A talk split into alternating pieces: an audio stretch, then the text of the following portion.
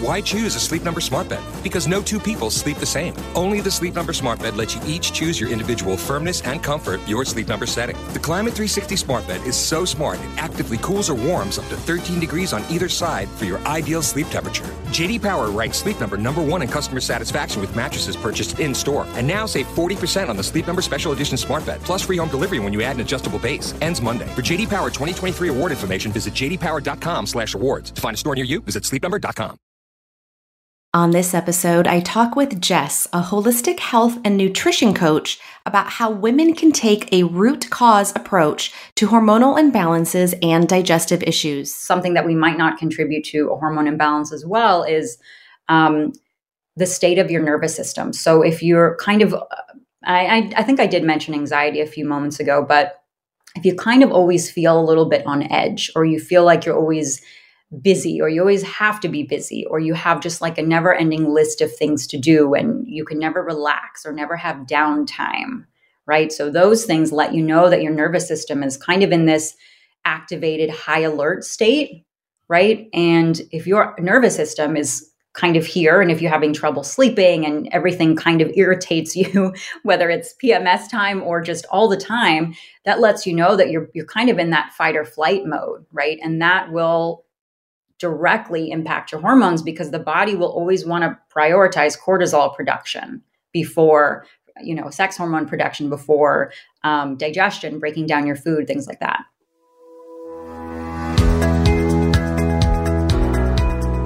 Hi and welcome to the parentologist podcast. I am your host dr kim the Parentologist podcast is a show about everything parenting with a therapeutic twist. Each episode focuses on a variety of relatable topics, including parenting, family, children, relationships, mental health, and pop culture. Hear from a variety of medical professionals, psychological experts, authors, celebrities, and other parents with inspiring stories. You'll feel like you're in the same room with your friends getting all of your questions answered. You'll laugh, you'll cry, you'll learn, and you'll have fun. Jess, thank you so much for being here today on the podcast. I am so excited to talk to you about everything hormonal imbalances today.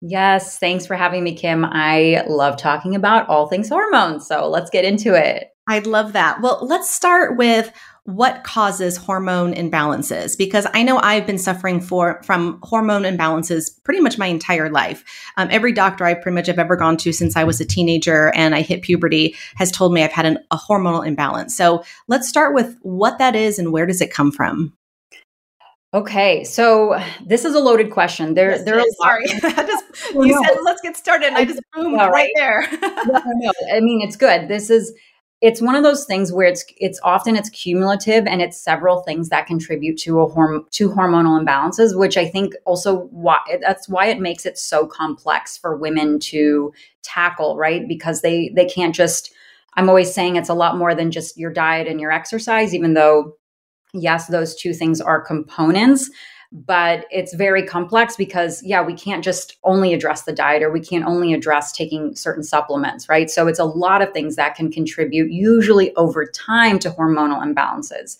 Um, and we'll get into those but kind of first is like what things kind of let you know that you there might be something off with your hormones? And usually it's symptoms that are really really common that a lot of us share but even though they're common, they're not necessarily normal, right? So, a couple of these would be um, PMS. So, this is a big one. So, horrible PMS, um, miserable cycles, like when you dread your period and you know that for a week, week and a half, you're going to be on the couch, you can't function, you're going to be canceling plans, you're going to feel miserable, really heavy periods, you have to constantly keep changing your pad or your tampon. Um, really debilitating cramps, cramps where you need to reach for like an over the counter uh, something to like get you through your day. Horrible mood swings. Um, also, like maybe your energy might kick up, but often your energy will dip down. Your hunger levels might be all over the place. You might get sugar cravings. So, just basically miserable PMS. That's like a really big one. Um, if there's any irregularity in your cycles, so cycle length, if your cycle is too short or a little bit on the lighter side, that could also be um, a hormonal imbalance. If your cycle, if you you have any spotting in between your cycles, a healthy cycle can range from 24, 25 days up until 34, 35 days. So if you're not kind of falling in that range, um, you know, if you're doing like a 16 day cycle, or sometimes some women have like, you know, 40 day cycles, that could also be um, a symptom as well. Um, and then, of course, there's just kind of the general uh, things that I think a lot of women go through day to day, but they wouldn't necessarily attribute it to a hormonal imbalance. So, fatigue.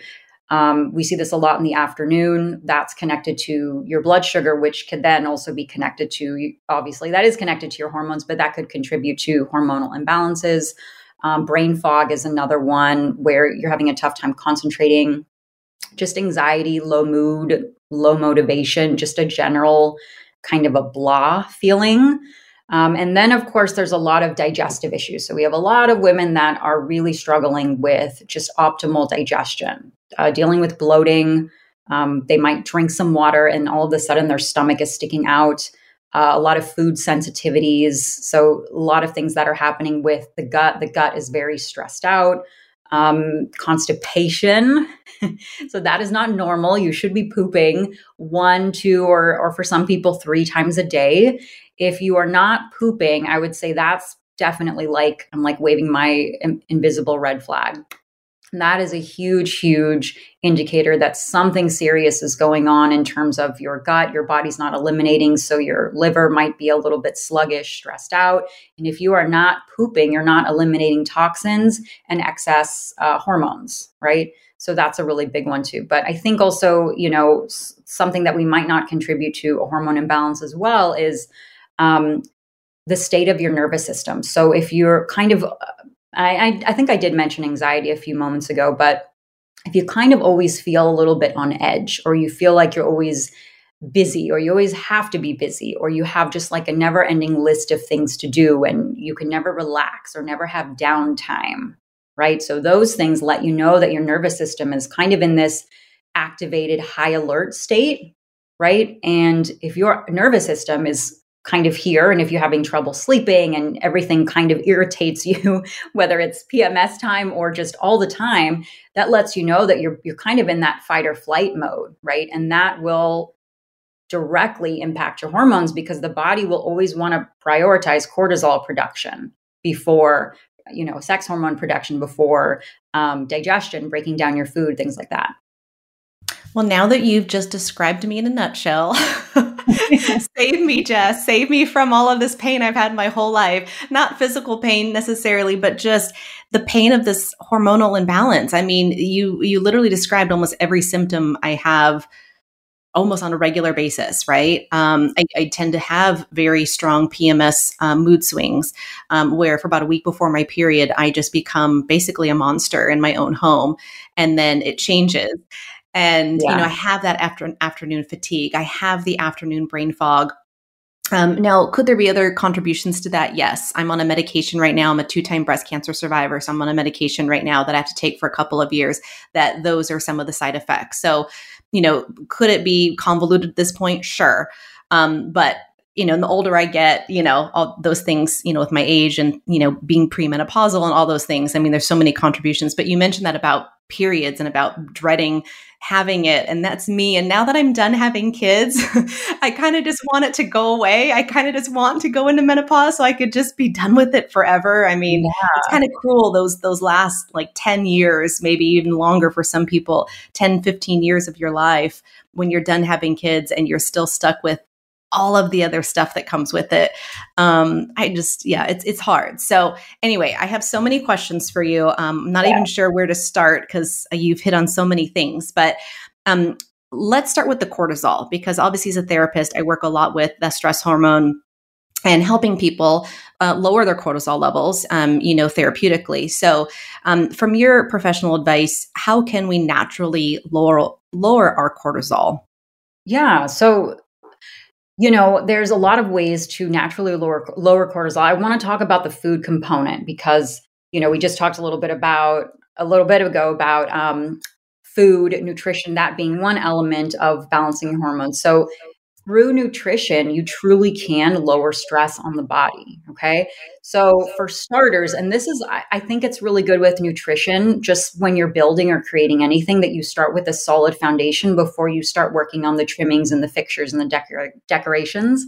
And the foundation first is just making sure you're eating enough, making sure that you're you're not skipping breakfast, you're not fasting, um, and, and that might push some people's button buttons, but fasting really raises uh, cortisol levels. Um, so that would be where you want to start before we get into okay, am I am I eating healthy enough? Am I you know am I adding in this? Am I adding in that? Just make sure you're eating enough. So you want to ideally have some type of a breakfast. Uh, 30 minutes to an hour upon waking. Now, when I say some type of a breakfast, if you're a breakfast skipper, I don't you know, if I work with a client and they tell me that they don't eat till 11 or 12, I'm not like, okay, you need to eat, start with a full meal first thing in the morning. Start with just something small if you're if you're not used to eating breakfast. Like kind of build your way up into eating a full meal, but you do want to have a breakfast, right? Because you haven't had anything to eat for hopefully you've been sleeping for 8 hours, right? So you literally you need to fuel your metabolism. And even like a banana or a piece of toast or, you know, a yogurt or something small, like you said, can still, yeah. you know, do that first thing in the morning, right? Right. And if you're not if you're not eating anything in the morning, what it signals to your body is like, "Uh-oh, okay, she's not eating anything. Okay, let's start to kick up stress hormones because there's nothing there's no fuel in the tank." Right? And right cortisol is highest in the morning, or it should be highest in the morning. Cortisol, since we're talking about cortisol, it gets a bad reputation. It's not all bad. Cortisol, it kind of gets us out of bed and gets us going. So if you feel kind of groggy in the morning or you need coffee, right, to like get your day going, or one of those, you know, don't talk to me until I've had my coffee, there could be some imbalance with your cortisol and your melatonin. So that's, and that really is for someone that um, yeah, they're groggy in the morning, but then at night, that tired but wired feeling like, oh my God, I'm exhausted, but I can't fall asleep. Right. So right. eat breakfast in the morning. This is crucial. And then after that, you want to try to eat every three, three and a half, four hours. Like that's the goal. This is how you help to balance your blood sugar. And balancing your blood sugar, what we want is we kind of want to have waves as opposed to spikes and dips with blood sugar. I'm bringing my hands like up and down. These yes. spikes and then these big drops with blood sugar that drop is literally when you get like a headache or you feel lethargic um, you feel dizzy you get exhausted in the afternoon that's what we're trying to prevent with eating every couple hours because every time your blood sugar is doing this like here we go i'm spiking up and then i'm dropping down it's doing the same thing with your cortisol your cortisol levels right and if your blood right. sugar drops your body's like well there's nothing here okay well we need something send cortisol right? Right. right. It's not like this is happen this is happening throughout the day as women are incredibly busy. They're working, they're taking care of their kids, and sometimes they're not even like thinking about food, unfortunately. Yeah, you forget. All of a sudden, you know, you yes. think, "Oh my gosh, I never ate lunch today." And, and it happens, right? It does happen, yeah. So that that is like the key and that's a very good starting place before you get into okay, I have to eat healthy and portion sizes or any of that stuff is like eat breakfast, eat every three to four hours after that. That's where you want to start. The second place with making sure that you're keeping cortisol at bay is you want to pair carbohydrates and protein together always. And that's another mistake with blood sugar is that we will eat like a high carbohydrate meal, which, yes, that's better than eating nothing, but that can bring your blood sugar up. And then if it comes all the way up, there's nowhere to go but down. Right. Now, the popularity of these like low carb, no carb keto diets, if you're only eating protein and fat, that brings your blood sugar down. We don't want that. We want it kind of hanging out here. And blood sugar fluctuates. If it didn't fluctuate, you'd be dead. Right. So we kind of want it hanging out kind of in waves in the middle. We just want to prevent these spikes and these dips. So that would be um, cortisol in terms of nutrition. That's like where you want to start. Protein and carbohydrates at each each meal, eating every 3 to 4 hours, making sure you're having breakfast. Okay? And then the other aspect of cortisol, which you know, Kim, is really making sure that you are not in go mode 24/7. Like exactly. this is really important and this is where our hormones are connected to cortisol and our stress levels is we our cycles are not, you know, a 20, a 24 hour cycle where we're just like go, go, go, go, go. We have different phases where we need to slow down, where we need active rest. And active rest, I think, is different than sleep. Active rest is I am consciously, actively going to listen to my body, slow down and rest, even though I have this long list of things to do because my rest and my recovery is a priority. Right. and I actually noticed myself, and I don't know how you feel about this, but I noticed myself having a better afternoon, not having that sluggish, fatigue, brain fog type afternoon that run like that 2 to 4 p.m. time mm-hmm. time frame where you're you just kind of hit a wall. Um, when I exercise during the day, how do you feel that exercise uh, is a component in, um, you know, managing our hormone hormone imbalances? Because I do feel like I have more energy throughout the day. That's more sustainable when I add that yeah. into my daily routine. Yeah, no, that's a good question. Exercise is an interesting thing. Exercise is it's incredibly important. I think we just want to be mindful of where your body and your stress levels are currently at because I've worked with a lot of women that are over exercisers. And if you're over exercising and you're under fueling and then you're over stressed, you're, you're essentially depleting your body. You're pulling away resources. And those resources are going to come from where? Sex hormone production, calm mood, right? Steady mood, um, deep sleep, and digestion. So if you have those things going on, but let's say, for example, you're working out five days a week, okay, you know, you you you need to pull it back a little bit. Your body is depleted, and exercise is wonderful, but exercise is not stress relief in a stressed body. So if your body, if you are stressed, if you're depleted, if you're not eating enough, if you're not getting enough protein, if you just went through something, and I'm sure you experience this with your clients, they go through some major change in their life, a breakup, they move, they get a new job, they lose their job, um, illness of a family member, something like that. Like you are going to be depleted for a chunk of time, however long that's going to be. And exercise, you might have to reevaluate how much you're exercising, how much rest you need after that exercise, if you're eating enough to support that exercise around that change, because you could be pulling away from your body's resources. So that's something that's really important, especially if it's like Mm-hmm. intense exercise or if it's, you know, high cardio, running, spinning, those types of things.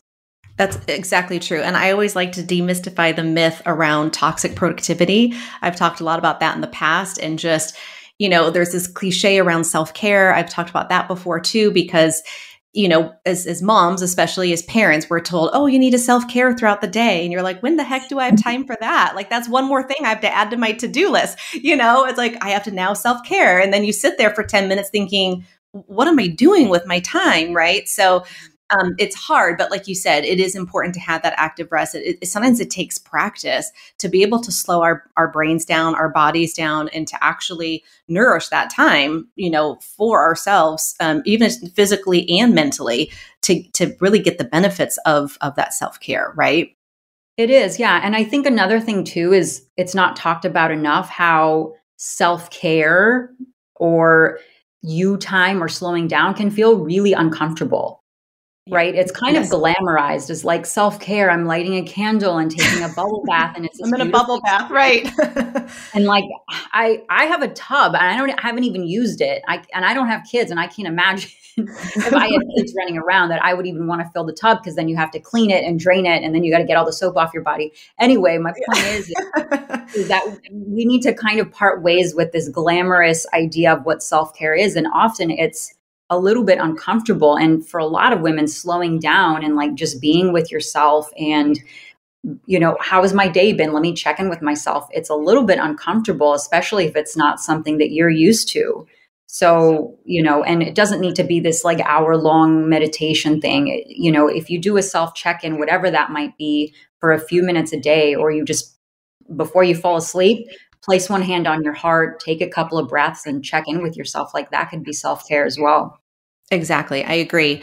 Just to wrap up this half, we're going to take a break in just a minute. But I love something that you wrote um, that I read on your Instagram, and it says, You can't heal your hormones gut, metabolism, or thyroid if you don't balance your blood sugar. So I love that you gave tips on how to to balance that a little more, you know, eating 30 minutes or so after you wake up, eating every 3 hours after that. Anything else you want to add on that topic before we move on? So after we take the break, we're going to talk a little bit more in detail about estrogen, progesterone and how to naturally balance our hormones. Yeah, I think um, in terms of balancing your blood sugar, um, one thing to kind of add on to that would be kind of that next next level. Once you get into a place where you're comfortable, all right, I'm eating my breakfast, I'm eating every couple of hours.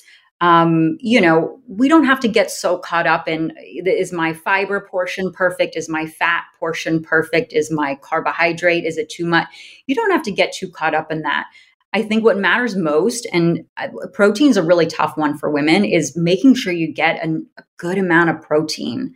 Protein is satiating. Protein truly balances your blood sugar. Like if once you increase your protein intake, you just feel better. And a lot of the, like that brain fog and like that, you know, kind of that lethargic feeling, or, or oh, I just ate an hour ago and I'm hungry again, or oh, I'm craving sugar, that kind of fades away. I've noticed that with every woman I've worked with that protein to increase your protein intake is not easy but once that becomes the focus a lot of those day to day like kind of feeling yucky headachy sugar cravings it really dissipates once protein becomes the star of your meal I love that. I'm definitely going to do that. I do eat small meals throughout the day. I am. I have been good at that over the years, which has helped my metabolism and you know other things as well. Um, but I, I, definitely like the idea of adding more protein to that because sometimes, as a mom, I just kind of fit in wherever I can, and if that means eating my left the leftover chicken nuggets on my kid's plate after a meal, which I shouldn't be admitting that to you, but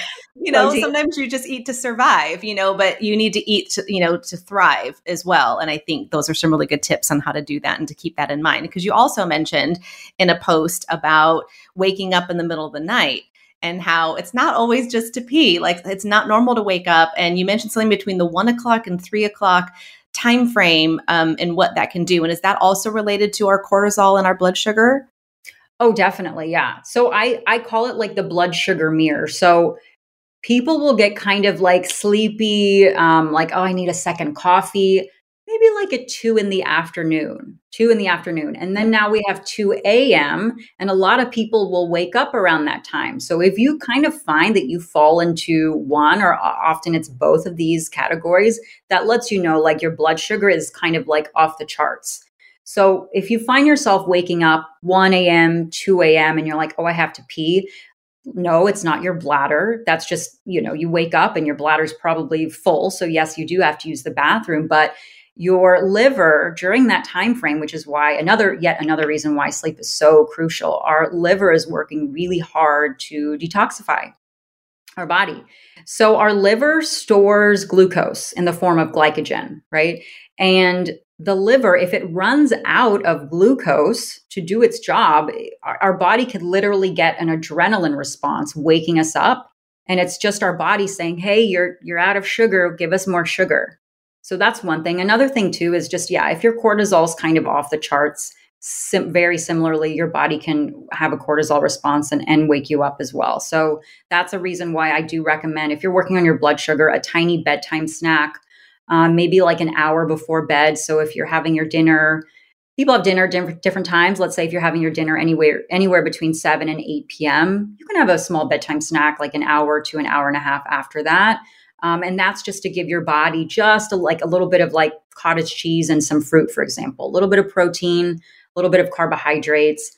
Um, and this can really help your body sleep throughout the night because it keeps your blood sugar kind of mellowed out. Wow, I had no idea, honestly, because I'm that person. Um, I didn't realize that my blood sugar levels and my cortisol levels, because I know I've gotten my cortisol levels um, tested in the past. And I remember, I, I, don't remember all the details, it's very vague, but I remember something about how, like, the highest you could get on this test uh, was like a 10. If your cortisol levels were a 10, it was like the maximum, right? And I think yes. mine were like at a nine. I'm not kidding. Like, it's just, you know, and this was when I was younger. I was probably a teenager at the time, maybe college. I mean, this has been oh, something oh, wow. I've been suffering from or really been dealing with my whole life that I can as long as long as I can remember. Um, but I have noticed myself getting that slump around two, three, four o'clock where it's like I almost feel like I can't function. And then I am the one that wakes up around two in the morning and I'm wide awake and I can't fall back asleep. And I just haven't been able to figure it out. So um, I love the tips that you've shared. I know you probably have more tips that you can share as well. And I know you, you know, share tips online, but I'm definitely going to be looking into that more, more so um, because I didn't really attribute that to, to mm-hmm. cortisol mm-hmm. and blood sugar, you know, or even hormonal imbalance. I really just yeah. thought that was just something that was wrong with me, you know? so, no, no, no. Nothing wrong yeah, I didn't realize how normalizing it is to know that I'm definitely not the only one out there suffering from that. That's kind of a normal thing that a lot of us can go through.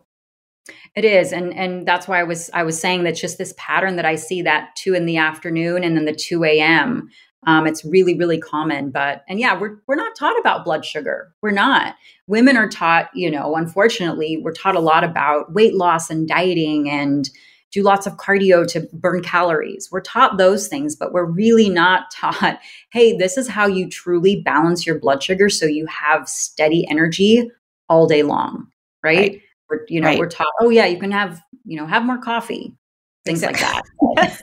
exactly. Yes, exactly. And that's actually what my husband would tell me because I didn't even drink coffee until 2020 during the pandemic when we were all shut down oh, and I was at home and I was, you know, used to being on the go all the time and had this kind of natural energy. And then I noticed that just being at home all the time and you know, being with my kids and my husband 24 7, I kind of started getting into that slump. And so I did start yeah. drinking coffee at that time. And then the one coffee in the morning didn't, you know, by around 2, 3 p.m. didn't last me that long. So should I avoid, or if someone else who's listening out there, it's not all about me, obviously, but, you know, should I avoid that two o'clock coffee or you know should, should i just grab some like a protein bar instead and will that only help me get through the afternoon but then also help me sleep better through the night you think Oh, that's a good question. You know, yeah, the coffee question.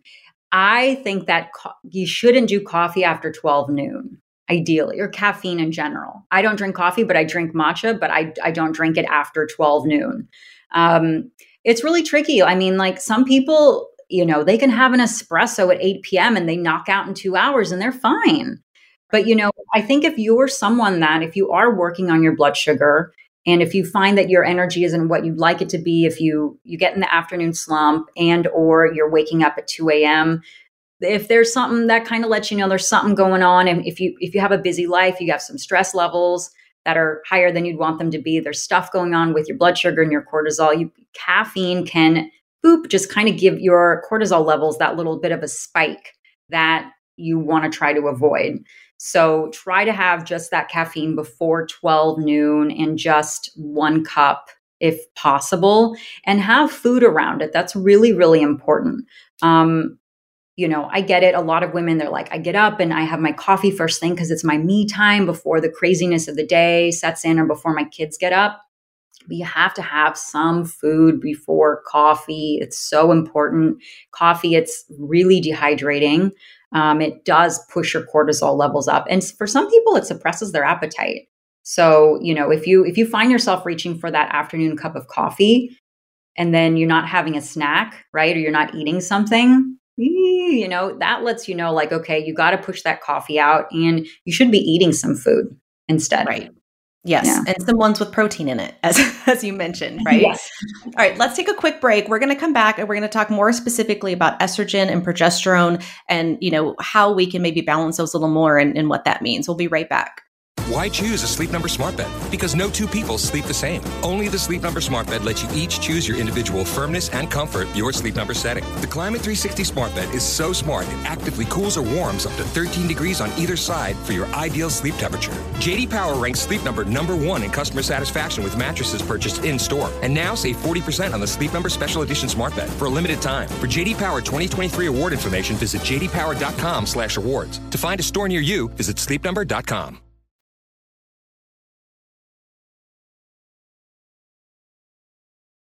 Okay, so before the break, we talked a lot about our blood sugar levels, cortisol levels, you know, things that might give us a hormonal imbalance. So, and as I mentioned, I'm a two time breast cancer survivor. Out of all the tests that I did um, with my doctors, they declared me as being very estrogen positive, estrogen heavy. I know there's lots of different terms for it. So I know I have a lot of estrogen in my body, and I know I'm probably deficient in progesterone. Um, mm. But can you share a little bit more about what that means? Um, you know, what the difference between the two hormones are and how we might know if we're deficient in one or the other? Yeah. So the thing with progesterone and estrogen is we we need both, but they can oppose each other. So progesterone, the way we kind of want to think about it is it it keeps estrogen in check, right? And I think with estrogen, there's a big issue. So we'll we'll talk about um, progesterone, but I want to make sure that I, I touch upon estrogen and excess estrogen and why there's a lot of women dealing with that. So I think it was like we touched upon this way early on with constipation.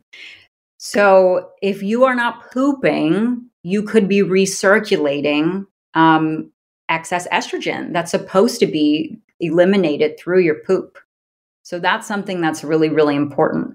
Um, and even if you are going, if you lean a little bit more, and you can look at um, if you, for those of you that are listening and you're like, what does she mean the Bristol stool chart? Just Google Bristol stool chart and it'll give you just a number so you can kind of look at where your poop is at. So if your poop is a little bit more, even if you do go, but if it leans more towards the constipated side and it's a little bit more pebbly, right? Like if you're pooping out pebbles, you could still be con- more constipated, even though you do have a go, right? So that's something that's incredibly important. Like if your detox system, your internal detox system is not functioning properly, there's there very well might be an issue with estrogen. So that's something to really take take note of. Um, along with pooping, if you're not sweating, so that's another thing too is and I know we touched upon exercise and I said we want to be careful that you don't over exercise, right? And often we need we need like exercise to really tough exercise to help us sweat, but your body should be able to sweat fairly easily if you're having a tough time sweating right that's something that you definitely want to kind of look into um, my clients that have a tough time sweating there's there's a couple of tips that i give them is you got to keep your hoodie on which they're like, oh, this is terrible. But, you know, if you're moving your body, do some yoga, do some planks, do, you know, if you're going on a walk or lifting weights, like keep your hoodie on just to kind of get your body warm and, and kind of give it that nudge to sweat. Make sure you're hydrated enough, make sure you have enough minerals. Sometimes we're just simply not sweating because our body's dehydrated or we're low in minerals and it just doesn't want to give anything up. Um, so that's another thing as well. I'm glad you mentioned that because I am not a sweater. I, okay. I never have been. I do poop okay. So I feel like I'm good on that scale. I've always had regular poops and they're all, you know, they're not pebbly or anything. So I feel like I'm pretty good with that. Now, I did have troubles before I realized I was gluten intolerant. Once I became, uh, you know, gluten free, that has changed tremendously, t- tremendously in my life. But, um, wow. but the sweating thing, yeah. Uh, and I do know I don't drink enough water.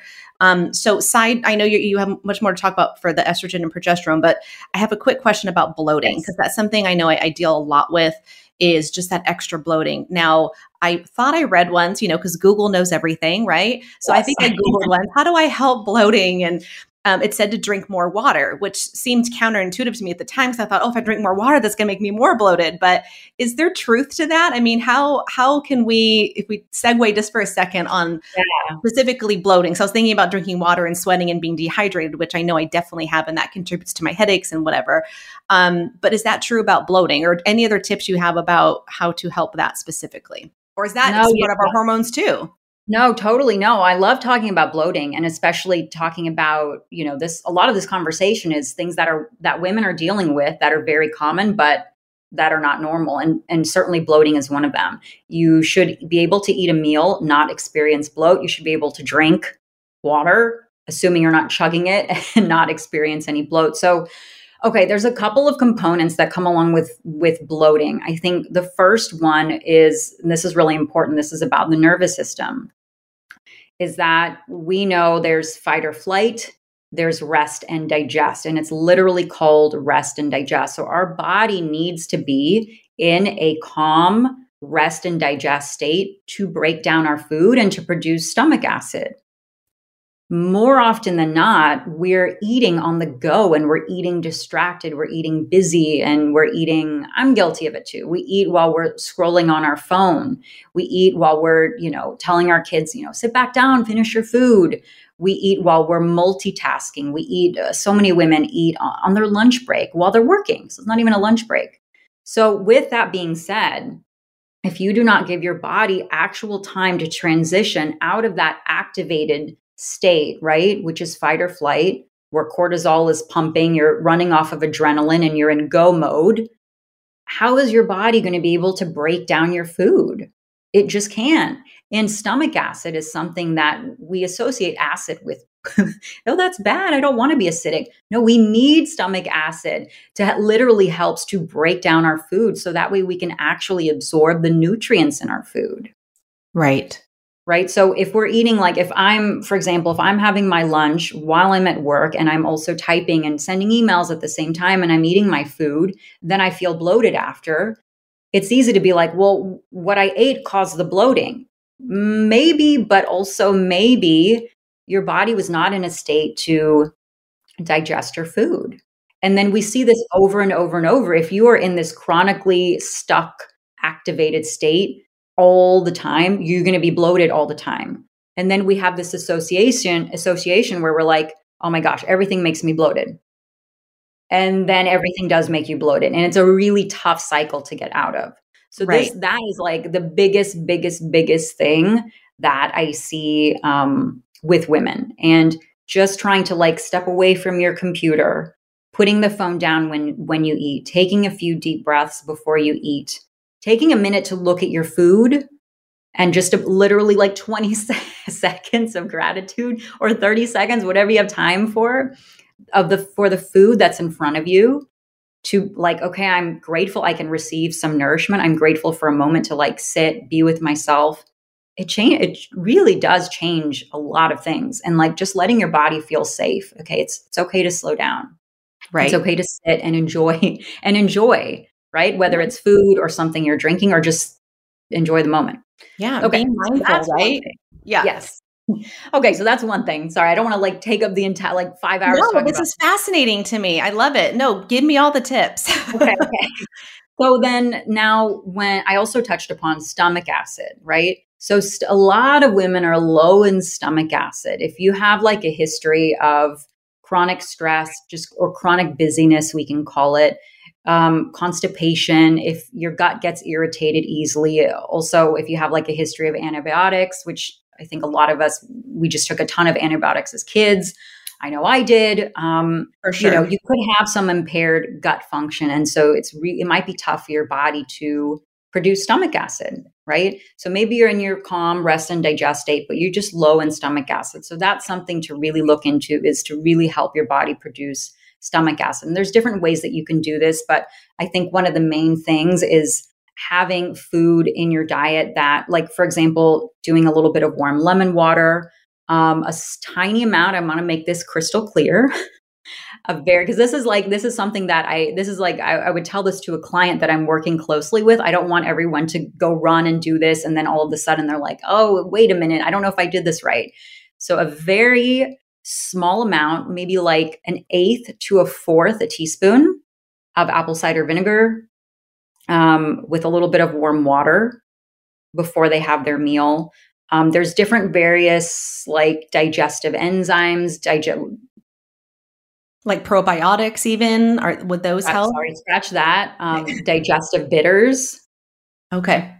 Yeah. So you can do you can do digestive bitters, but again, you just want to be mindful of the things that you're doing. And this isn't like advice I would give out to anyone in terms of, okay, just throw, throw this in there, throw this in there. You really want to make sure you're taking your time with a specific protocol. You want to take a look at your nervous system first. And then, of course, there's the food that you're actually eating. Um, I found that with a lot of like cold foods, raw veggies, smoothies, these types of food, they can just be difficult on digestion. Um, and if you're having impaired digestion, you want to give your body foods that are easier to digest. It's really as simple as that. Um, so cook your veggies, stew them, roast them. Um, I think smoothies are great. They're great before a workout or after a workout. They're also great if you're if it's between not eating, if you're really busy and having a smoothie, have the smoothie. Um, but you just want to be mindful if you're having some digestion issues and like you have a, a, smoothie for breakfast every day, maybe your body needs something a little bit warmer, um, warmer in terms of digestion to help with the bloating. So that would be really something to look at. Um, and then, of course, you know, making sure that you're getting in the foods that your body can really recognize.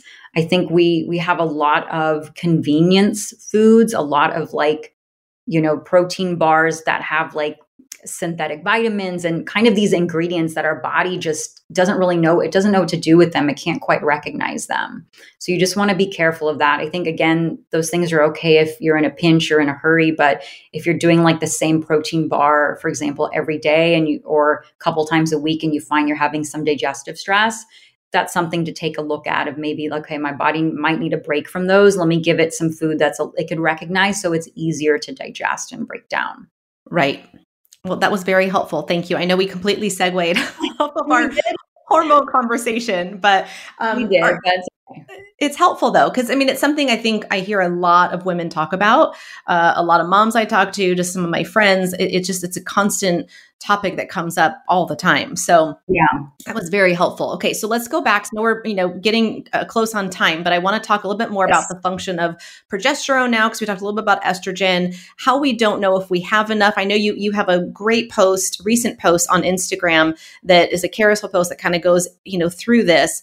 Um, but I like I said when I was reading your post, I thought, oh my gosh, I have to be low in progesterone because I literally ticked off every single symptom that it had on there. So, but I want to share that with everybody else, um, you know, right now, and and then how we can uh, naturally maybe produce more of that progesterone so we don't have those symptoms. Yeah. So okay. So a couple things. So progesterone. The first thing I would say, not the first thing it does, because it does several things, but I want to talk about that it helps keep your libido up. And this is important to mention because I think we've associated like low sex drive with age. Like, well, I'm getting older, so my metabolism's going in the trash and I'm not interested in sex anymore. And that's sex is a very important part of healthy hormone function. And orgasms help our body to also produce more progesterone. Right, exactly. And they help to calm the nervous system. They're they're wonderful. They're wonderful for you. But anyway, so that would be something that's a, a big function of progesterone that I think kind of gets forgotten and and, it, and it's not really talked about a lot um, and it should be talked about more and i want more women com- comfortable talking about you know my libido's low and it shouldn't be. My libido's low and i don't want it to be. Um, so yeah so that's one thing that's one thing i wanted to make sure i get that out there. Um, progesterone also really helps with our moods.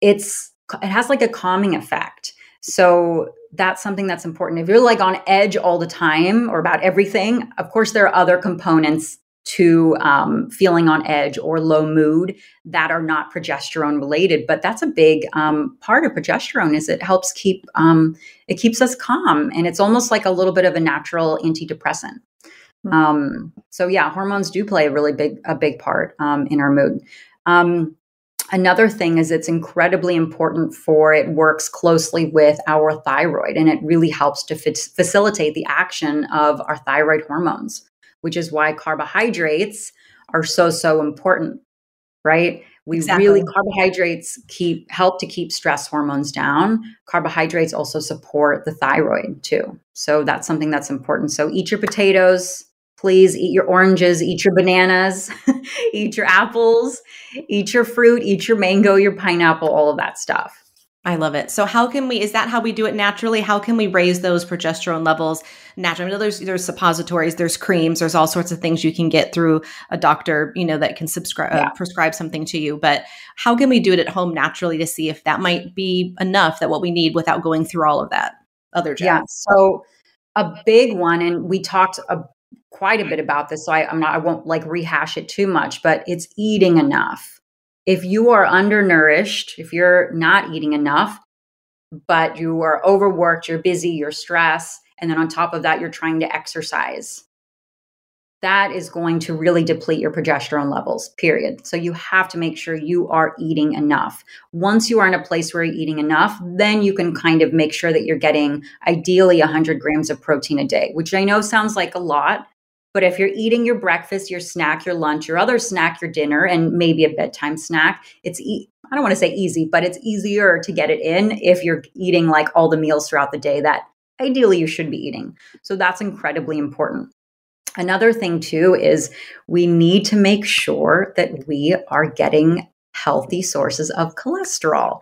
Now, whew, cholesterol is a very yeah, hot, like a whole other topic. I know, I know, I know. We won't go there, but I know it's a very hot topic. And I know that, you know, in the 90s and the early 2000s, cholesterol was like, oh my gosh, it's, you can't eat uh, egg yolks, you can't eat red meat because, you know, it's going to raise cholesterol levels. And that's not true. Quality cholesterol is incredibly important because it makes pregnant pregnenolone, which gets converted to progesterone.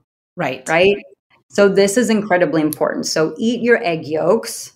Have when you eat your chicken, keep the skin on it.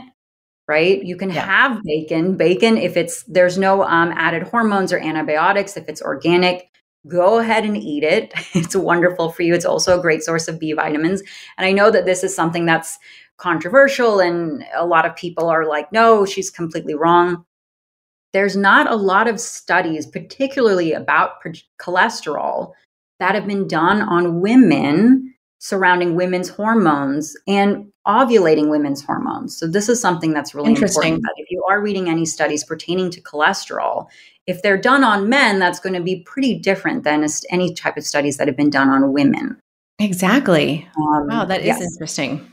Hmm. So Okay, so moving on from that, um, make sure you are getting a lot of vitamin C foods. Now, you don't have to necessarily supplement with vitamin C.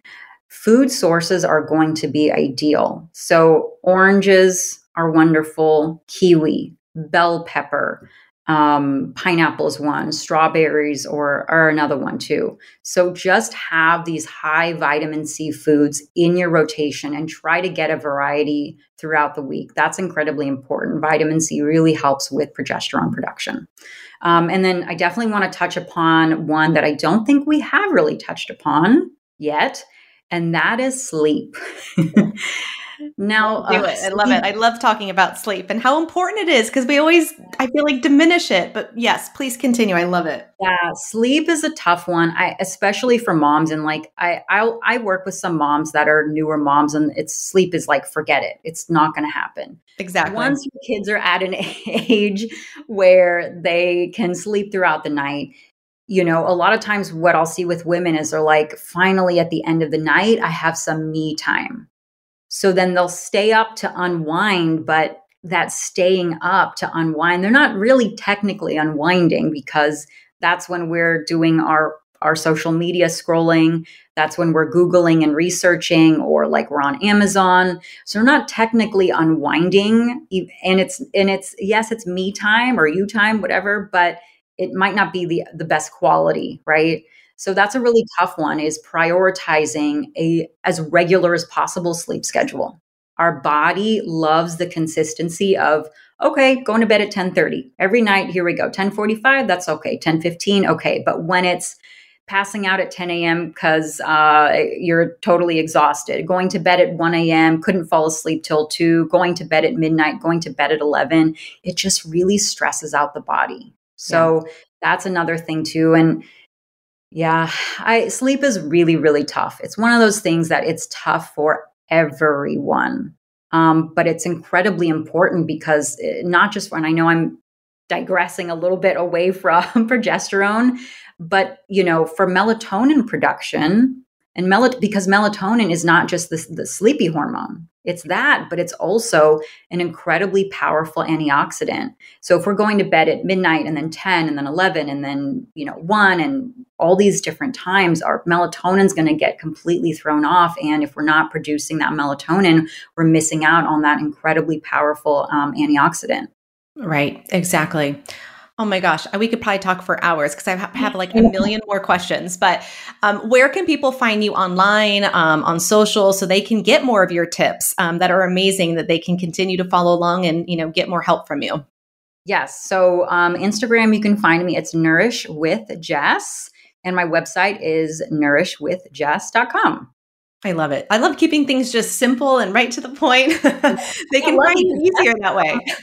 Jess is a common name, so I got very lucky that those were available. exactly. Same, same. Well, thank you so much, Jess, for all of your advice today. Um, I, I hope everyone took notes. If not, you know, listen to this again, take your notes because there's so many great nuggets in there um, and very tangible things and practical things that we can do at home, like increasing our vitamin C, increasing our protein, and, you know, getting on a regular sleep schedule. Like those things are doable. Like we can actually do those and not have to, you know, spend thousands of dollars, you know, going to the doctor and going on a, a bunch of supplements and pills and all the things. Um, there's definitely things right. we can try first at home that are more naturally based um, to help us in these areas. Definitely, yes. And take it one thing at a time. I think that's really important just to kind of wrap everything up on you know, we covered a lot, and I'm sure that those of you guys listening, I'm sure you already are doing quite a few things take it one thing at a time. Um, you know, when we get that urge to kind of fix everything at once or do all of the things, that can really rev up the nervous system. So, one thing at a time, really master that one thing until that thing becomes a staple. And then you can move on to trying the next thing. Exactly. I love it. Well, again, thank you so much. If you love this episode, please leave a review. Um, we'd love to hear your feedback. And um, thanks for listening. And thanks again, Jess. Yeah. Thanks, Kim. Thank you for joining me today. I cannot wait for you to listen to more episodes. If you are a new listener, I recommend starting at my best of year one episode first. Then make sure to subscribe so you don't miss a thing. And when you love an episode, please leave a review. And if you want to stay connected between episodes, please visit me on social media at The Parentologist and on my blog at theparentologist.com. This podcast is not intended to be a replacement for therapy. If you or someone you know is in crisis, please call 911.